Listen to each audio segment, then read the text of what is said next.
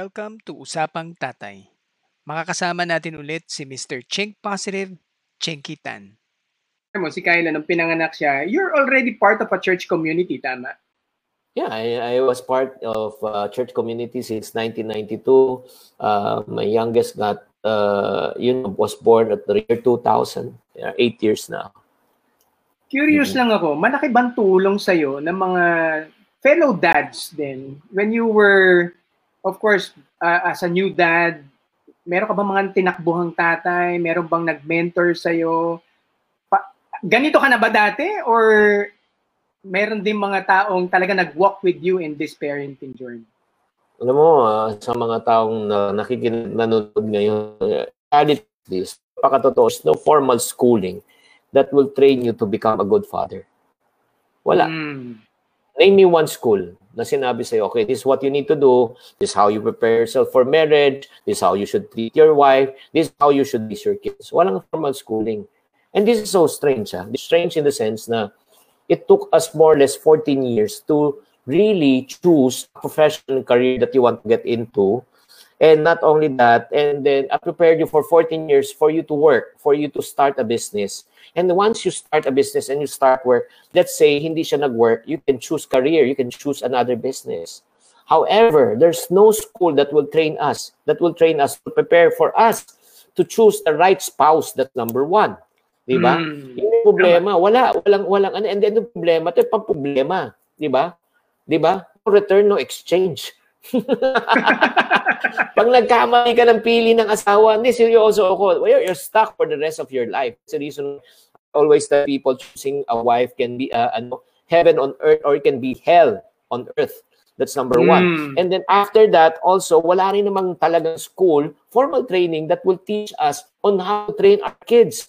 Buti pa nga, meron pang dog whisperer. Di ba?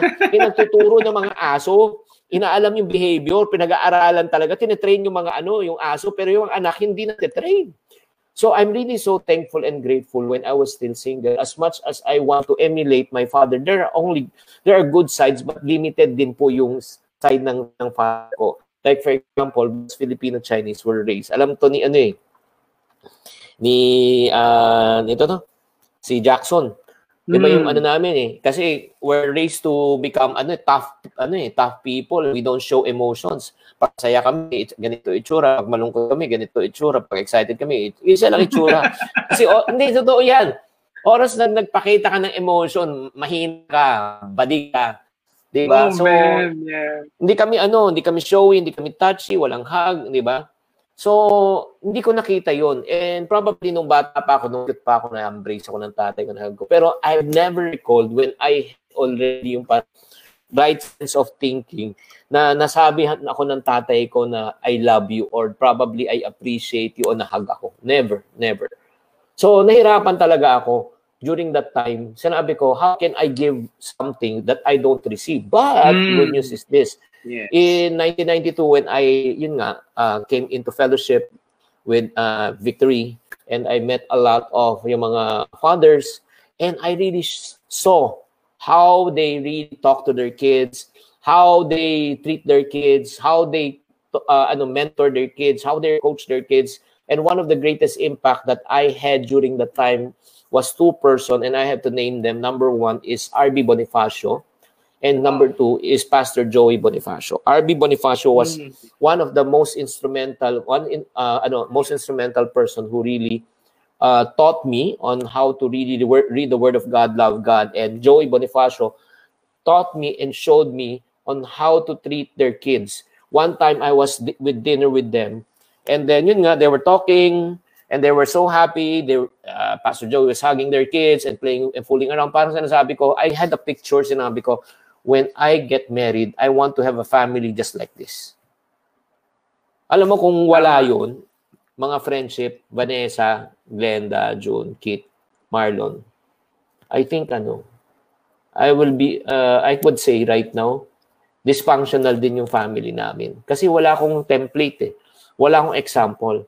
But the good news is this. Nakita ko. Hindi lang yung naririnig ko sa pulpit oh, mabilis naman makarinig sa pulpit ng ano, oh, love your wife and honor your, uh, mabilis lang yun. Pero paano yeah. mo gagawin? I Mhm. in life. Yun. And tama, agree, Aya. And ako rin, I'm so thankful that we have you and Achinovi as uh, people that we can look up to who have gone ahead of us in terms of parenting. Siyempre, meron din akong Jason Lo and Kat Lo that have been walking with us for two decades. no? So I have to mention their names talaga. And right now, meron akong Pastor Larry and Yet, okay, si Francis and Pam who speaks to us in terms of leadership and faith. Grabe lang talaga in community and siguro yun din yung gusto kong ibato sa mga nanonood sa atin, especially the dads. Don't walk in this journey alone. Pwede tayong mag uh, lock arms as men. Alright? Ang hirap lang kasi Aya Chingy, pagka mga men, nahihirapan mag-open up, nahihirapan mag-usap in terms of fatherhood, parenting, marriage. Parang meron tayong ano eh, meron tayong wall. Pero ini-encourage din natin of course na uh, how can you grow in this uh, life in this journey without other men helping you also. So, yun, babado ko lang join dad up community so that you can have fellowship with other dads, walk with other men, and at the same time share lives together in that community. Real men, people say real men don't cry. That's not Mm. true. Real men, for me, shows their weaknesses. Real men for me shows shows their mistake. Real men for me show their vulnerability. Real men for me ask for help if they need help. Para sa akin, no offense meant, duwag ang mga lalaking hindi humihingi ng tulong. Mhm. Duwag ang mga lalaking na pag may issue, umiiwas. Duwag ang mga lalaking kung may problema, imbis na harapin, di ba? Eh, tinatalikuran ng problema. Yes. So, again, hindi ito, ano eh, hindi ito atapang atao, di ba? Hindi di atakbo kahit aputol pa. Hindi naman yun. ang point kasi is the reason why we we are strong is because we have God. Mm. We have we have God as our source, we have God as our provider, we have God as our ano source of wisdom, and God has instituted men around us, mentors around us, no, who can really help us and guide us. Parang ako kasi ano, simple lang kasi ako mag-isip. Eh, probably I'm a simple-minded person. Kaya siguro isang malaking advantage ko. eh, Kung nawawala ako, nagtatanong ako. Oh, that's good. Hindi ko na ano, hindi ko na pinapatagal yung pa uh, hanapin natin, hindi, hindi. Kaya nga may ways. Eh. 'Di ba? His ways are higher than our ways. Oo. I like that. 'Di ba? 'di ba? Input mo kung saan yung ano, ano mo point of origin mo and destination mo and then follow. 'Di ba? Yes. Huwag ka lang mag yun nga, may mga nag-waste, kinakancel naman. Hindi, hindi, mas mabilis to, mas mabilis to. O, yun, problema na traffic ka palalo. Yeah. Have you Go. turned down an event or an opportunity na talagang napaisip ka, maganda yung pay, because you have to be with your kids. And di- tapos tinurn down mo. Meron bang ganyan? Oh, meron na. Oo. Kaya nga parati yung prayer ko, Lord, sa, wag sana bumaksak sa birthday ko. oh, no. Sabi ko, ang hirap talaga, ang hirap talaga. Yun, so, I always, definitely, again, as I go back, my priority in life is number one, my relationship with God. Number two is my family, my relationship with my wife, then my kids. And after that, yung mga siblings na extended families. And then number three is my work in order to support my family. Number four is my ministry. And last, in terms of, yun nga, yung kung ano man yung gusto ko sa buhay. I always put Mm. myself, my own personal pleasure to be the last. Pero yun nga, very important that we need to live according to God's priorities muna para hindi magulo ang buhay natin. Di ba? Kasi pag inuna mo yung negosyo kesa sa relationship sa anak mo, di ba? Mm. Ang hirap eh. Di ba? Pwede mong, ah, ano yun, bakit naman to eh, para sa'yo naman to eh. Pero yun nga, hindi na, paano mo naman i-explain na yung birthday wala ka? Di ba? Paano mo explain yung graduation wala ka? Ang hirap talaga. Yeah, you know, it's it's a challenging act talaga. Especially sa ating mga kababayan na OFW na talagang uh, nagsasakripisyo to do this. Mm. My hats off to you guys. Pero again, I'm not saying what you did was wrong. I'm just saying if given an opportunity, I pray and hope na, mag, na magkasama ulit kayo that uh, that you will be able to find business opportunity, come opportunity that will allow you to earn and provide for your family plus you will be with your family. Agree ako dyan, Aya Chinky. And I'm sure maraming mga daddy nanonood ngayon, ganyan yung problema. Nagkakaroon ng tension, lalo na ngayon, bumabawi pa sila, mataga, ma, maraming nawala sa negosyo nila or sa trabaho nila during the quarantine. And now na nakalabas sila at pwede na magtrabaho, bumabawi sila ngayon and sometimes to the expense of their time with their family, especially their children. And so napakagandang uh, example talaga, know your priorities, no? At the same time, alam mo na agad sino yung number one sa'yo, sino number two, number three, number four, para mas madali na magdesisyon. Hindi ka na natetension. And I'd like I'd like to take note of that, yung sinabi mo, pray. Pray na mm. hindi bumaksak on that same day ang kailangan mong i-turn down lalo na pag maganda ang pay. That's a very good advice. Ay, Chinky. Alright. Mm. Now, ano naman yung pinaka malaki mong challenge na hinarap as a dad? Na marami talagang tumulong sa'yo. Meron bang ganon?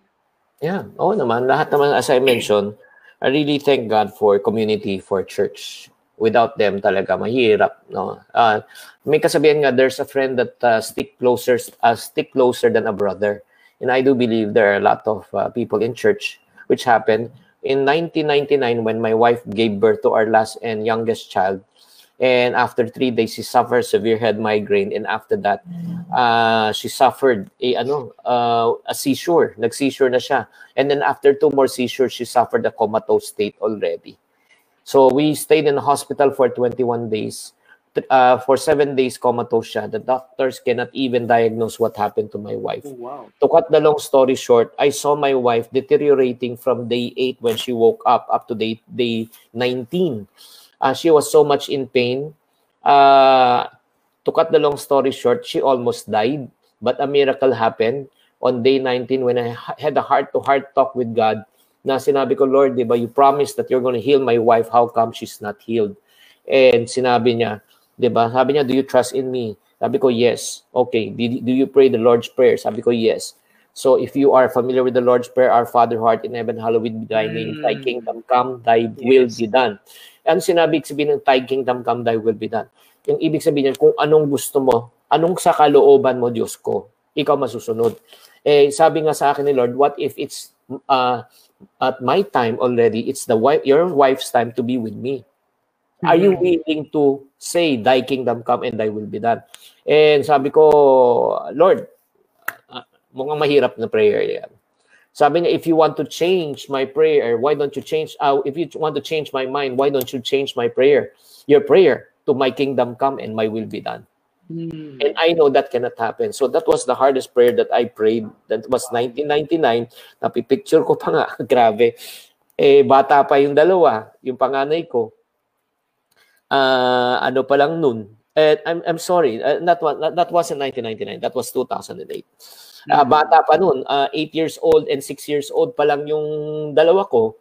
Tapos, nakikita ko sarili ko, just in case, tatlo hawak ko, tapos ako lang mag-isa. oh, man. Grabe, umiyak na ako noon. That was the time I broke down. That was the first time I broke down. Sabi ko, uh, I don't think I can do this on my own. And by the grace of God, uh, in 2009, uh, on the 20th day, when I prayed that prayers, miracle, from a bedridden state, she sat, sat up 21st day, we were discharged out of the hospital. So it has been over 15 years. And by the grace wow. of God, it never recurred. So yun ang pinaka-challenging moment para sa akin. And I saw the church really came and then really supported us, not only mentally, emotionally, spiritually, but even financially. Maraming mm. tumulong talaga financially kasi during that time talagang walang-wala. Uh, imagine mo ha, 2008 during that time, bills ko millions in the hospital. Wow. Wala akong health card. Wala akong health card. Oh. Talagang uh, it was really one of our darkest moment but by the grace of God, yun nga, uh, we were able to yun nga, walked it out because of God's grace at the same time because of the church. Hmm. Yeah. Sarap talaga, no? Na kahit na dumadaan ka, even in the darkest moment, alam mo meron kang kasama. Of course, andyan si God, andyan yung kamag-anak mo, andyan yung pamilya mo, but it's also different when you see people surround you, praying with you, and and just really staying there for you and for your family. So, naalala ko yung storya na yun, Aya, and so thankful that it didn't happen uh, again. And uh, thank you. Thank you for sharing that.